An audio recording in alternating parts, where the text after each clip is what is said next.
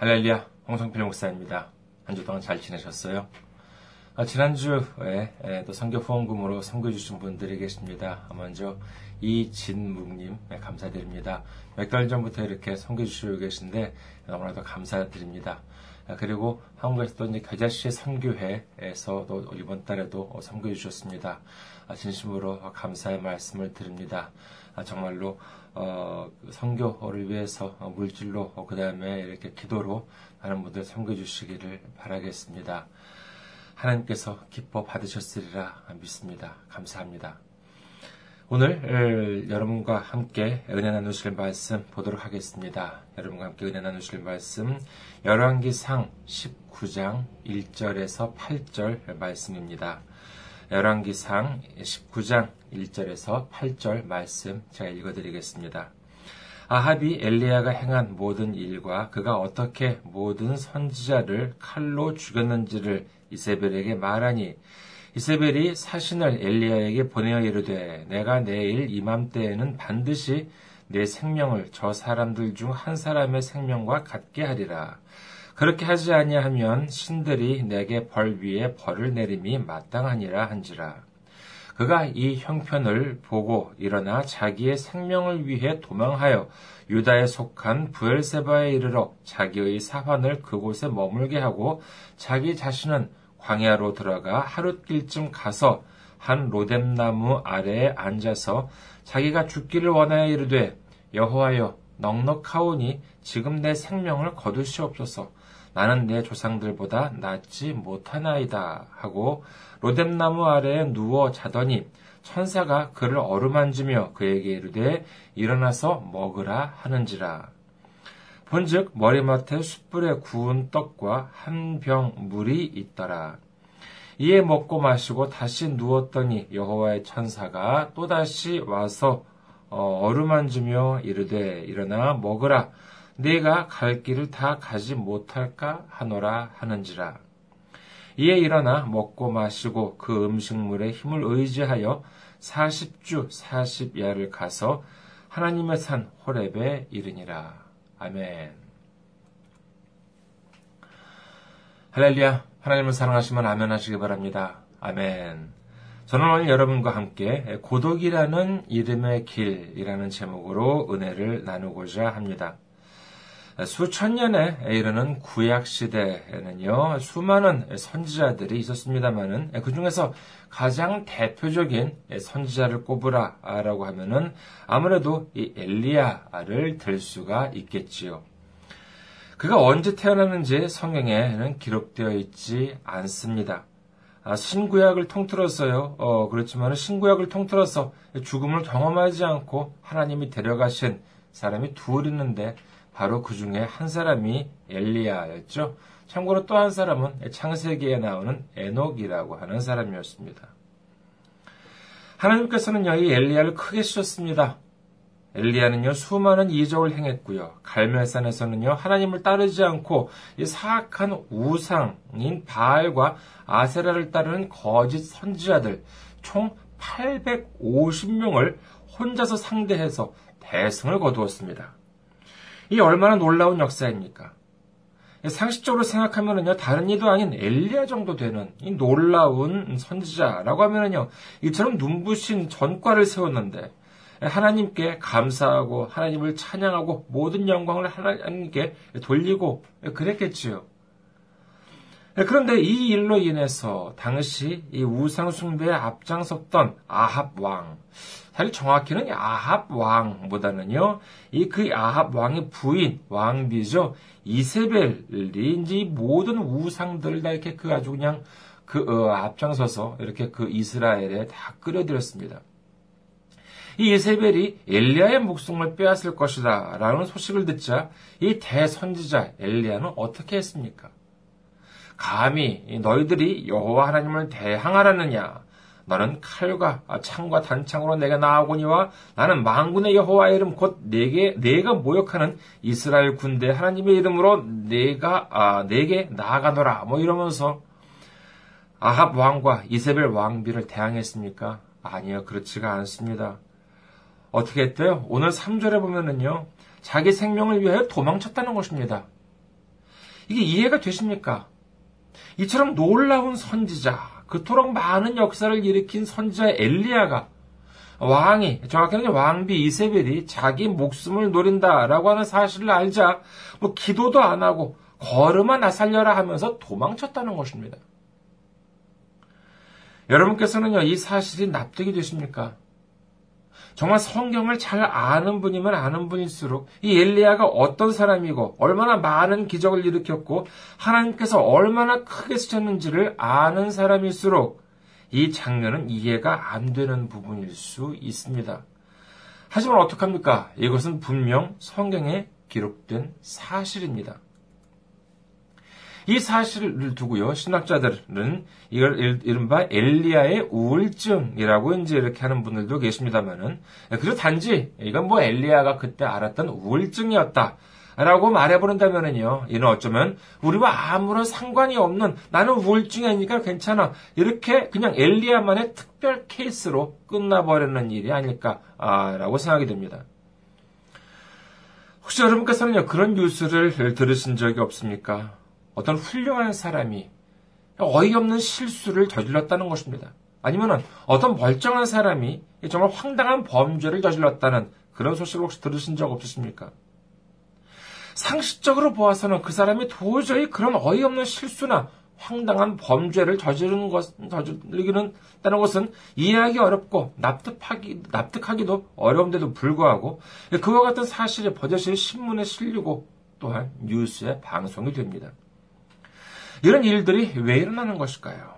그것은 바로 그들도 예측하지 못할 때에 갑작스럽게 찾아오는 고독 때문인 것입니다.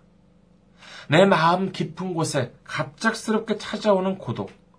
내 주변에는 많은 사람들이 있을 줄 알았는데, 나를 이해해주는 사람들이 많을 줄 알았는데, 알고 보니까 아무도 나를 알아주지 않고 아무도 나를 이해해주지 않는 것처럼 느껴질 때, 그것이 바로 고독인 것입니다. 사람들은 어쩌면은요, 이 고독이라고 하는 말을 너무나도 쉽게 하는지도 모릅니다. 문학인들은요, 이 무슨 뭐 고독이야말로 진정한 벗이라고도 인지 합니다. 예, 그런데 제가 생각하기에는요, 그런 말은 고독이라고 하는 것, 진정한 고독이라고 하는 것이 얼마나 무서운 것인지 모르고 하는 말이 아닐까라는 생각마저도 듭니다. 영국 하트라고 하는 학회지에 의하면은요, 18만 명을 대상으로 한 조사를 보고를 했는데, 여기 보면은요, 심한 고독이나 사회적 고립감을 느끼는 사람들이 그렇지 않은 사람들에 비해서 심근경색을 포함한 이러한 그 동맥질환 위험이 29%나 증가한다고 하고요. 뇌졸중은 32%나 증가한다는 것입니다. 그리고 이 사람이 고독함을 느낄 때에는요, 이 심한 경우에는 스스로 목숨을 끊는 경우도 발생한다는 사실을 우리는 잘 알고 있습니다. 여기는 남녀노소가 없습니다. 한국이나 일본에도 보면은요, 어린 학생이, 중고등학교 학생들이 따돌림을 당해서 아주 모욕을 당해서 극단적인 선택을 하는 경우를 우리는 쉽게 볼 수가 있습니다. 그렇다고 어른들은 안 그렇습니까? 많이 배운 사람이면 고독을, 고독을 피해갈 수 있습니까? 없습니다.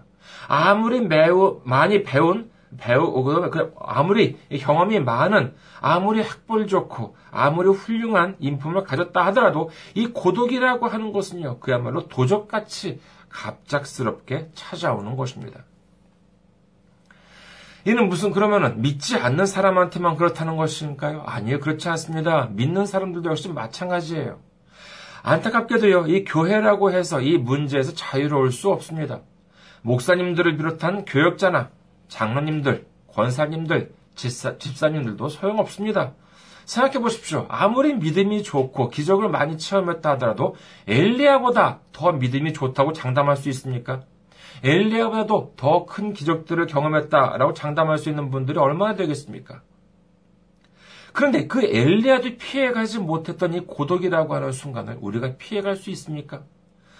물론 절대 불가능하다고까지는 말씀드릴 수는 없겠습니다만은요.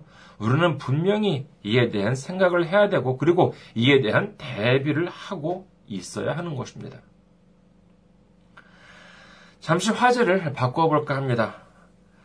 1927년 5월 20일 올해가 2017년이니까는 딱 정확히 90년 전이 되겠네요. 5월 20일 새벽 5시 52분 미국 뉴욕 롱아일랜드 루즈벨트 공항에서요 작은 프로펠러 비행기 한 대가 이륙했습니다. 비행기 이름은 스피릿 오브 센트 루이스. 그 비행기에는 찰스 린드버그라고 하는 25세, 25살짜리 젊은 조종사 한 명이 타고 있었습니다. 이 비행기는요, 그때까지 아무도 성공한 적이 없는 뉴욕 파리 간 대서양 무착륙 단독 비행에 도전하기 위해서 이륙한 것이었습니다. 그의 비행거리는 총 5,810km, 시간은 약 33시간 30분 정도가 걸렸다고 합니다. 대서양을 비행기로 횡다는 것은요, 어, 횡다는 것은 그가 처음이 아닙니다. 두 명 이상의 조종사들이 한조가 되어서 이렇게 그 번갈아 가면서 조종을 해서 건넌 적은 있었습니다. 네, 하지만은 단독으로 횡당한 사람은 그때까지 아무도 없었다는 것이지요. 무엇보다 30시간 이상을 잠을 자지도 않고 계속해서 집중을 해가지고 조정을 한다는 것이 얼마나 어, 힘든가라고 하는 것을 알 수가 있겠습니다. 그리고 마침내 린드버그는요, 현지 시간으로 5시 50, 아, 5월, 죄송합니다. 5월 21일 밤 10시 21분에 파리 르브르제 공항에 착륙합니다. 당시 공항에 몰려든 인파는요, 공항에 미쳐 들어가지 못한 사람들까지 포함해서 누구는 75만 명이라고 하고 또 누구는 100만 명이라고 어 100만 뭐 명이라고도 합니다. 그 많은 인파들 한마디로 어마어마한 환영 인파들이 모였다는 것이지요. 이 소식은 미국이나 프랑스만이 아니라 순식간에 전 세계에 전해지게 됩니다. 그것은 바로 이 찰스 린드버그라고 하는 25세 청년이 세계적인 스타가 되는 순간이었다고 할 수 있겠습니다.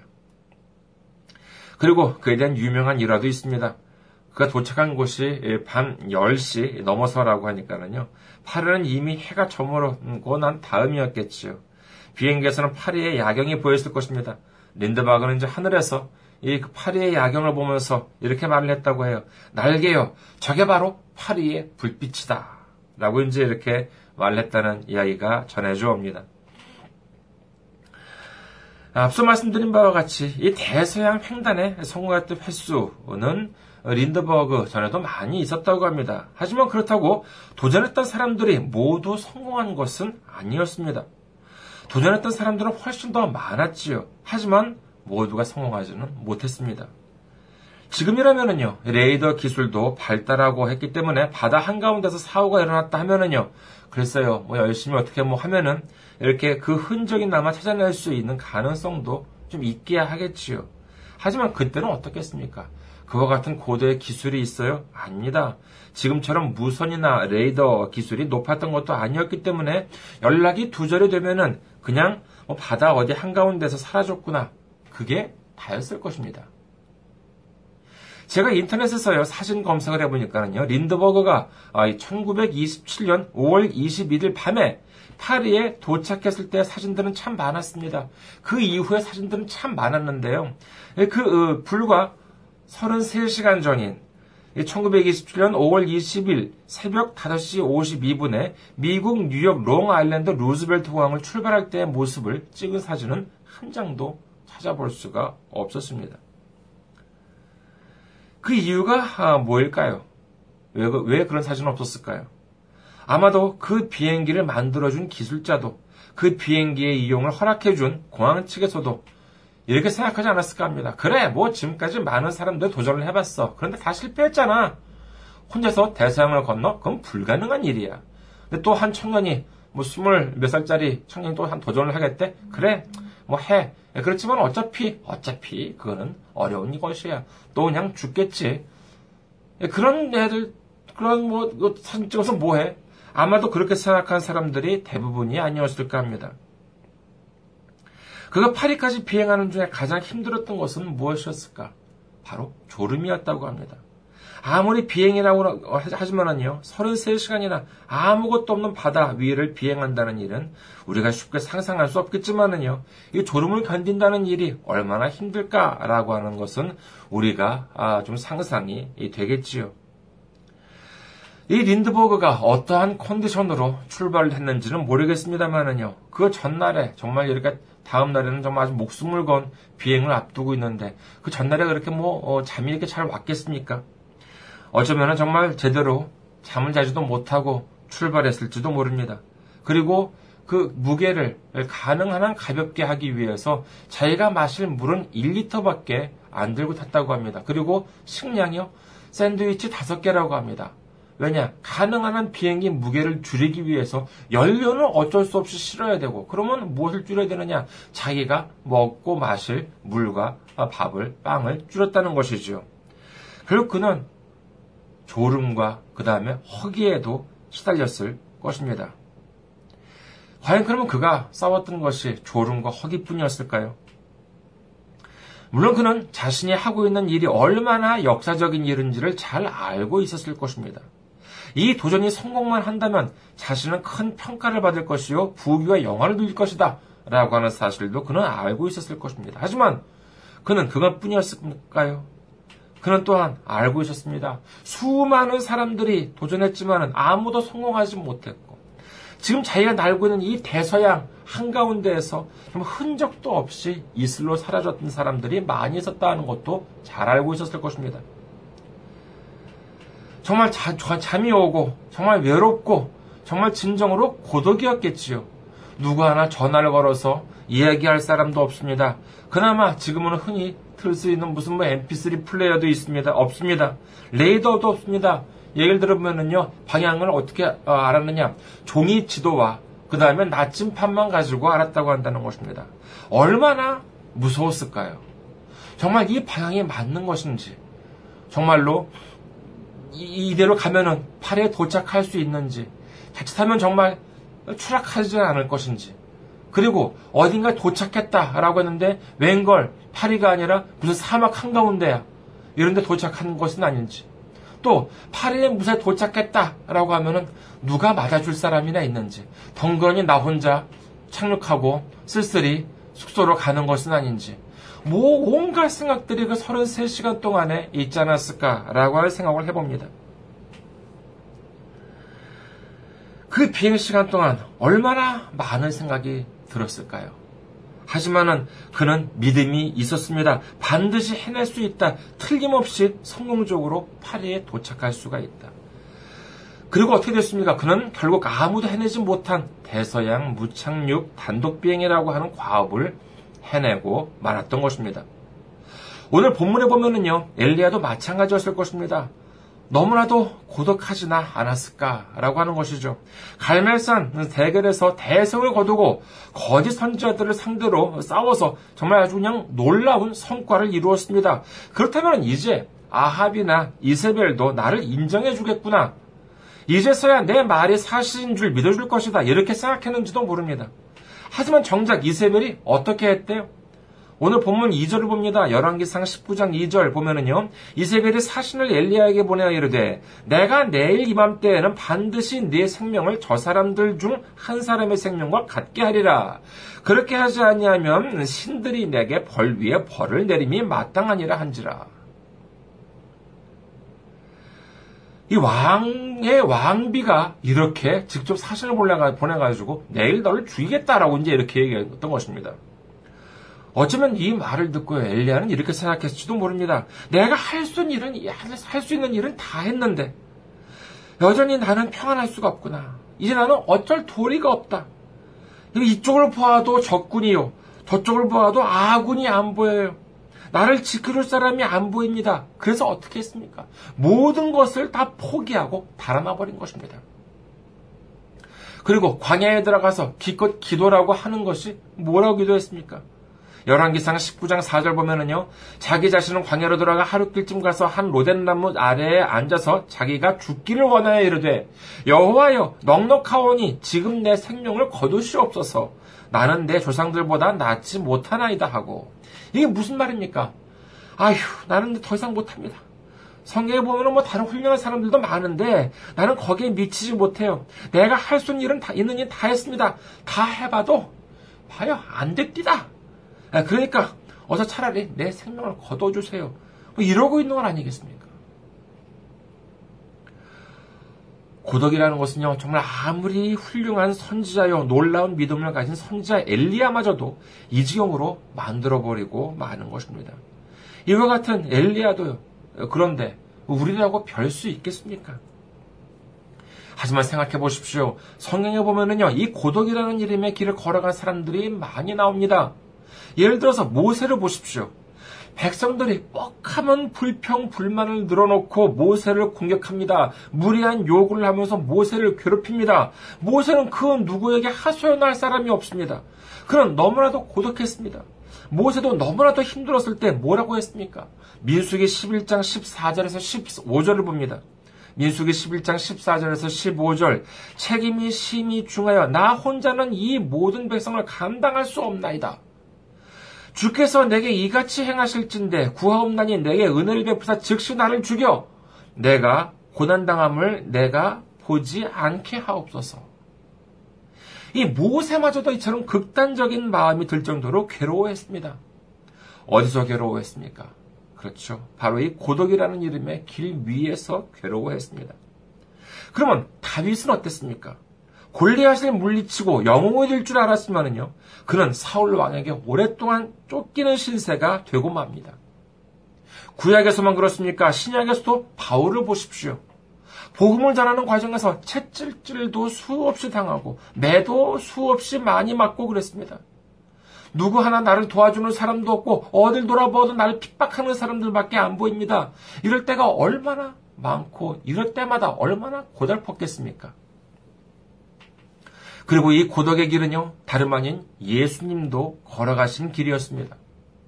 제사장이 보낸 군인들에 의해서 이 예수님께서 체포당하실 때 모습을 기억해 보시기 바랍니다. 내가 목숨을 걸어서라도 예수님을 지키겠다면서 호언장담했던 그와 같은 제자들도 결국 다 예수님을 버리고 도망쳐버렸습니다. 마지막까지 남아있던 제자 베드로마저도 예수님을 세 번이나 부인을 했습니다. 혹시 고독을 겪고 있습니까? 외로우십니까? 주변을 돌아보아도 아무도 내 편이 아닌 것처럼 느껴지십니까? 걱정하지 마시기 바랍니다. 주님이 함께 하십니다. 주님이 우리와 함께 하십니다. 그 길은 주님이 우리를 괴롭히기 위해서가 아닌 우리로 하여금 세상을 의지하지 말고 이웃을 의지하지 말고 오직 나만 바라보고 오직 나만을 의지하라고 말씀하고 계신 순간인 것입니다. 고독의 길은 지금 그 순간 혼자 남겨진 것 같고 지치고 힘들게 느껴질지라도 주님을 의지하면서 조금만 참고 견디시기 바랍니다. 그 길은 우리가 처음 가는 길이 아닙니다. 많은 믿음의 대선배들이 이미 걸어갔던 길입니다. 그리고 그 길을 통해서 믿음이 성장했고 그 길 마지막에는 수많은 주님의 사람들이 우리를 환영해 맞이해 줄 것입니다. 그리고 고독을 느낄 때일수록 그럴 때일수록 주님만을 바라보고 앞으로 담대, 담대하게 나아가면서 세상을 이기고 마침내 주님께서 인도해 주시는 길로 힘차게 걸어가는 그리고 주님 품에 안기는 우리 모두가 되시기를 주님의 이름으로 축원합니다. 감사합니다. 건강하시고 다음 주에 또 힘찬 모습으로 어, 뵙기를 바라겠습니다.